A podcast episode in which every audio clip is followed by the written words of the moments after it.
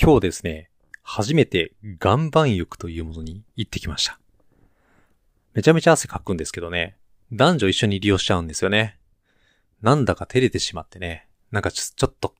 しどろもどろしながら利用してきましたよ。そのお話をしたいと思います。Daily Yamasaki.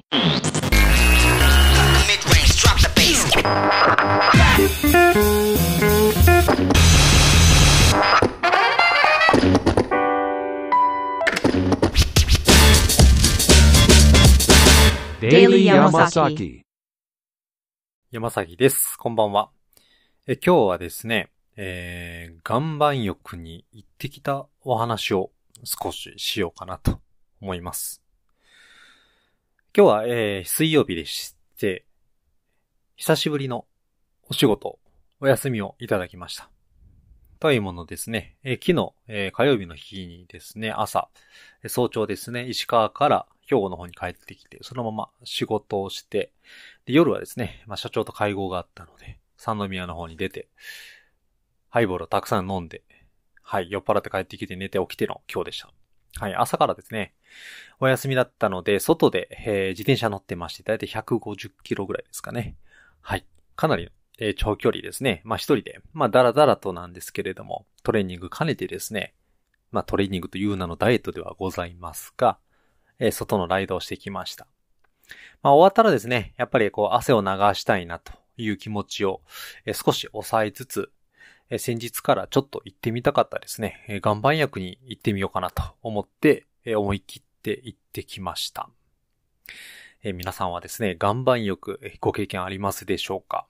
私はですね、昔に、えー一度だけ行ったことがあるんですよね。まあそれはですね、えっ、と、石川の地元の方にですね、内灘温泉ゆららっていうところがございまして、そこで岩盤浴があるんですよ。はい。まあ、そこはですね、かなり、あの、広いスペースに、はい。まあ、そこまで、まあ、少しね、えー、夏よりちょっと暑いかなぐらいの、えー温度で、まあ、館内着に着替えてですね、まあ、ゆっくりと漫画なんか読みながら、まあ、汗を流すことができるって言ったところで、もうあまり記憶も残ってないぐらいの、はい、えー、イメージしかないんですけれども、今回はですね、まあ今、神戸にいるので、まあ神戸の、まあそれこそタルミ区ですね。えっと、アジュール舞子って言いまして、はい。あのー今でもね、一応あるんですけれども、アウトレットモールがあるんですよ。まあその近くにですね、太平の湯という名前の、えー温泉がありまして、スーパー銭湯かな？ちょっとどっちかわかんないんですけど、ここがですね、岩盤浴と、えセットで、えー結構お安くですね、はい、利用することができると、えー事前に調べていたので行ってまいりました。まあ、そこまではですね、だいたい、自宅から30分ぐらい、車で運転していくことができますし、まあ、実際に駐車場の、え駐車料金も無料でした。はい。まあ、料金自体はですね、まあ、今回行った時は、屋外のまあ、いわゆる露天風呂スペースっていうんですかね。まあ、そこが、まあ、閉まってたので、少し格安になってましてね。まあそれこそ岩盤浴とお風呂セットで800円。めちゃめちゃ少ないですか？普通岩盤浴セットになるとね、安くても2000円ぐらいするもんなんですけれども、ここはえらい安くて、まあ、それこそ工事してなかったとしても、はい、平日は1300円。日曜日でも1500円で利用がすることができるというところで、非常におすすめでございます。まあ今日はね、平日っていったところですね、仕事している皆さんのことを考えながら、はい、背徳感を感じつつですね、まあ楽しんでまいりました。行ってみるとですね、結構ですね、お若い方多いですね。意外とサウナって今ちょっと流行ってたりするのか、なんかおじさんおばさんが多いのかなと思いつつ、どっちかというと自分よりも年下の人たちが多かったです。はい。で、まあ僕自身、かなり、はあ久しぶりの岩盤浴って言ったところで、ね、初めて、しかも行くところだからどういうふうに利用したらいいのか全然最初わからなかったんですよね。まあフロントでですね、まあそれこそお金を払っていただいたのが、まあ透明のビニール袋の中に、えーやたらとでかいバスタオル1枚と館内着ですか？はい。っていうのが入ってたんですよね。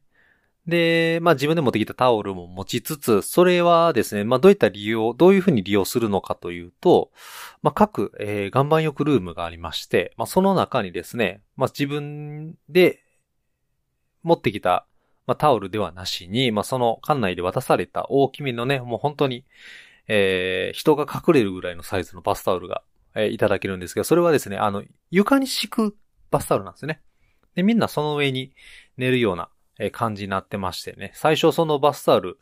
どうやって利用するのかわからなくてですね。えー 最初持っていかなかったんですけど、入った途端みんな利用してたんで、すぐにね、ロッカールーム戻って、はい、取りに行きました。で、実際ね、どこで寝そべったらいいのかわからないし、言うてもこのね、男性スペース、女性スペースっていうのがあったらどないしようかなと思ってね、ちょっとドキドキしてたんですよ。はい。で、最初に入ったところが、右側と左側にこう分かれるような、えー岩盤浴ルームでして、で、左側にですね、男性3人ぐらい寝てたんですよね。で、右側の玉砂利の部分がですね、まあ、ガラッと空いてたので、まあ、せっかくな、ね、やしや、こう、壁際のね、空いてるところで一人で寝てみようかなと思ってね、はい、あの、いただいた、そのバカでかいバスタオルをバサーと、はい、玉砂利の上にね、被せて、その上で寝とったんですよ。はい。だいたい温度がですね、低いところで45度ぐらい。で、高いところで63度ぐらいのお部屋があるんですけど、まあ最初に入ったところは53度ぐらいのお部屋だったんですよね。まあものの10分ぐらい寝てますとね、あのじわじわと汗が出てきて、すごく喉が渇いてきました。まあ午前中からずっと自転車乗ってたので、まあただでさえ脱水症状のにもかかわらずですね、意外とこう、あ、さらに喉を渇きつつ汗をかくのは結構気持ちいいなと思いながら寝てました。はい。まあ、知らずにね、寝てる間に、あの、全然知らん人とかもたくさん入ってきて、ああどんな状況かなってパッと横向いた瞬間にね、全然知らん女性が寝てるっていうのは、ちょっと、まあ、正直、あの、場に慣れずびっくりしてしまいました。いくら館内着着てるとはいえね、汗をかくわけじゃないですか。ね。そんな、ね、自分よりも若そうな女性がなんか隣で寝てたりとかするとちょっとびっくりしてしまって、なんかいても立ってもいられず起きてすぐ出て行ってしまいましたね。一回。まあ喉も渇いてたんで。はい。で、そこでですね、あの、まあ水分補給をして、もう一回別のお部屋に入って、まあそこでも20分ぐらい寝てですね。で、また出てですね。で、だいぶ汗もかいて、はい。暑いなと思ったので、ちょうどね、その、岩盤浴のまあ、スペースからですね、外のテラスに出ることができるんですよね。で、テラスでも、こう、いわゆるこう、カウチソファーみたいな、カウチベッドみたいなのがありまして、まあ、そこでね、寝ながら進めたりとかするんですよね。で、ちょうどそこはですね、まあ、海沿いのところになりまして、目の前にはですね、淡路島と明石海峡大橋があってね、で、今日はもう夕方頃に行ったので、すごい夕日が綺麗でしてね、すごくチルな感じをね、一人でおじさんが味わってました。はい。とは言いつつね、それでまあ暑さもね、あのー落ち着いてきてもう一回入ろうかなと思って、えー、入ってまた出て、そしたらですね、その岩盤浴ルームは何時間でもいてもいいんですよ。で、結構ね、居座ってる人たちも多くて、もう朝からいるのかなっていうような人が結構いてね、なんて言っても7000冊のコミックコーナーまであると。はい。無料で読めちゃうんですよね。僕もちょっと、キングダムの最新刊全然読めてなかったので、それだけちょっと読んできました。面白かったですね。で、まあね、あ、それこそアベックで来られてる人とか、ね、女性同士で来られてる人、男性同士で来られてる人、まあ比較的若い人がいたりとか、それこそね、僕みたいに一人で来てる人とかもいらっしゃいましたね。そしたらそこのね、スペースで、まあ要は漫画読みながらくつげるようになってるんですよ。で、そこにこう、いわゆる畳のスペースがあって、はい、そこにこう、背もたれがね、ついてるようなクッションがあったりだとか、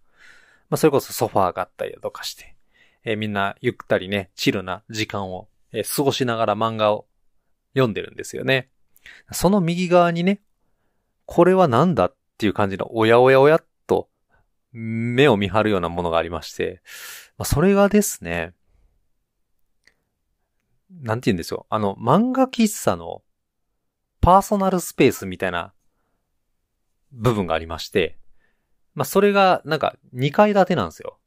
もう本当に言ってしまえば、昔、今でもあると思うんですが、カプセルホテルあるじゃないですか。そのカプセルホテルまで、こう、頑丈な作りじゃないんですけれども、それこそ塾のあの、自習用の机みたいな感じで、上下に一人、人がね、一人入れて、で、机があるようなスペースがあってですね、みんなそこにこう背もたれによしかかって、膝を曲げて、縮こまってね、猫のように入ってるんですよ。バリー風景。まあそこはちょっとね、目隠しみたいなところも若干あったりするので、まあ一人しか入れないスペースなんですけれども、まあそれこそプライバシーが少しね、配慮されたようなスペースになってまして、まあそこでゆっくり、こうジュースなんか飲みながらですね、えー、漫画を読んでると。もう完全にもう漫画喫茶ですよ。え、家の近くにこんな江戸があったのってね、その時ちょっと思ったので、なんで早く来なかったかなって少しね、後悔しましたが、ぜひまたね、平日休みですね。休日なんか結構混んでそうな気がするので、平日休みあったらですね、早めにトレーニングを終えて、太平の湯に行こうと言ってみたいところでございます。まあ、ここでですね、岩盤浴について、えー紹介していきますと、えっと、3つのあったかいお部屋が岩盤浴ルームがあるんですよね。バッコーンって言ったところでね、これが一番涼しいところ、涼しいって言っても45度ぐらいあるんですけど、まあ入ってますとね、まあすごくなんか落ち着いたスペース、石畳のところでしてね、で寝てますとね、なんか何時間か1回ぐらいこう、もわもわもわっていうね、ミストが出てくるみたいですよ。雲のように。おしゃれですね。で、他には清流炉と言いました。ここが一番暑かったです。65度。私も10分間ぐらい入りましたけど、すぐにね、汗が出てしまうっていうのもありましたし、背中が結構熱くて、はい、ちょっと寝てられないなっていうところもあったので、すぐにね、ちょっと出てしまいました。まあ、その他には、えー、スザック園。園っていうのは、まあ、塩ですね。スザックに塩とかでスザック園っていったところがあったりだとか、あとは、あれですね、それこそクールダウンのためのお部屋もあって、まあ、ここが、えー、表現部、氷の原部、岩の原部ですね。って書いたお部屋もございました。ここはちょっと入らずにね、今日は帰ってきてしまいました。はい。で、まあまあまあ、それこそ1時間15分ぐらい、岩盤浴ルームいましたかね。まあ言うても館内着もね、びしょびしょになってきますし、喉も乾いてきたなって言ったところで、結局、まあ、えー2階にね、大浴場があるので、大浴場入って、まあそこでもね、サウナ、えー10分間頑張って入って、もう、まあすべての毒素が抜け切ったような感じでね、なおかつ水分不足。もうこれは帰ってビール飲むしかないなと思いましてね。え少し喉が渇いていたのを我慢して家に帰って先ほどビール飲み終わったんですけどね、一本じゃ足りませんでした。はい。もうこんな話をするなんてもうね、結構いい年になったなと思いつつですね、新しいこう、なんて言うんですか？一人の遊びスペースって言いますかはい。プレイスポット見つけたのでね、また活用していきたいと思います。はい。えー、ではでは、皆さんの方も岩盤浴ご経験あるかなという方もいらっしゃると思うんですけれども、まあ、こんないいところがあるよとか、こういった楽しみ方もいいですよねっていうのがありましたらね、ぜひお便りなど、えー、どしどしお待ちしておりますのでね、ぜひよろしくお願いいたします。はい。というわけで今日はね、岩盤浴に行ったお話をさせていただきました。はい。それではまた次のね、エピソードでお会いしたいと思います。はい。さようなら。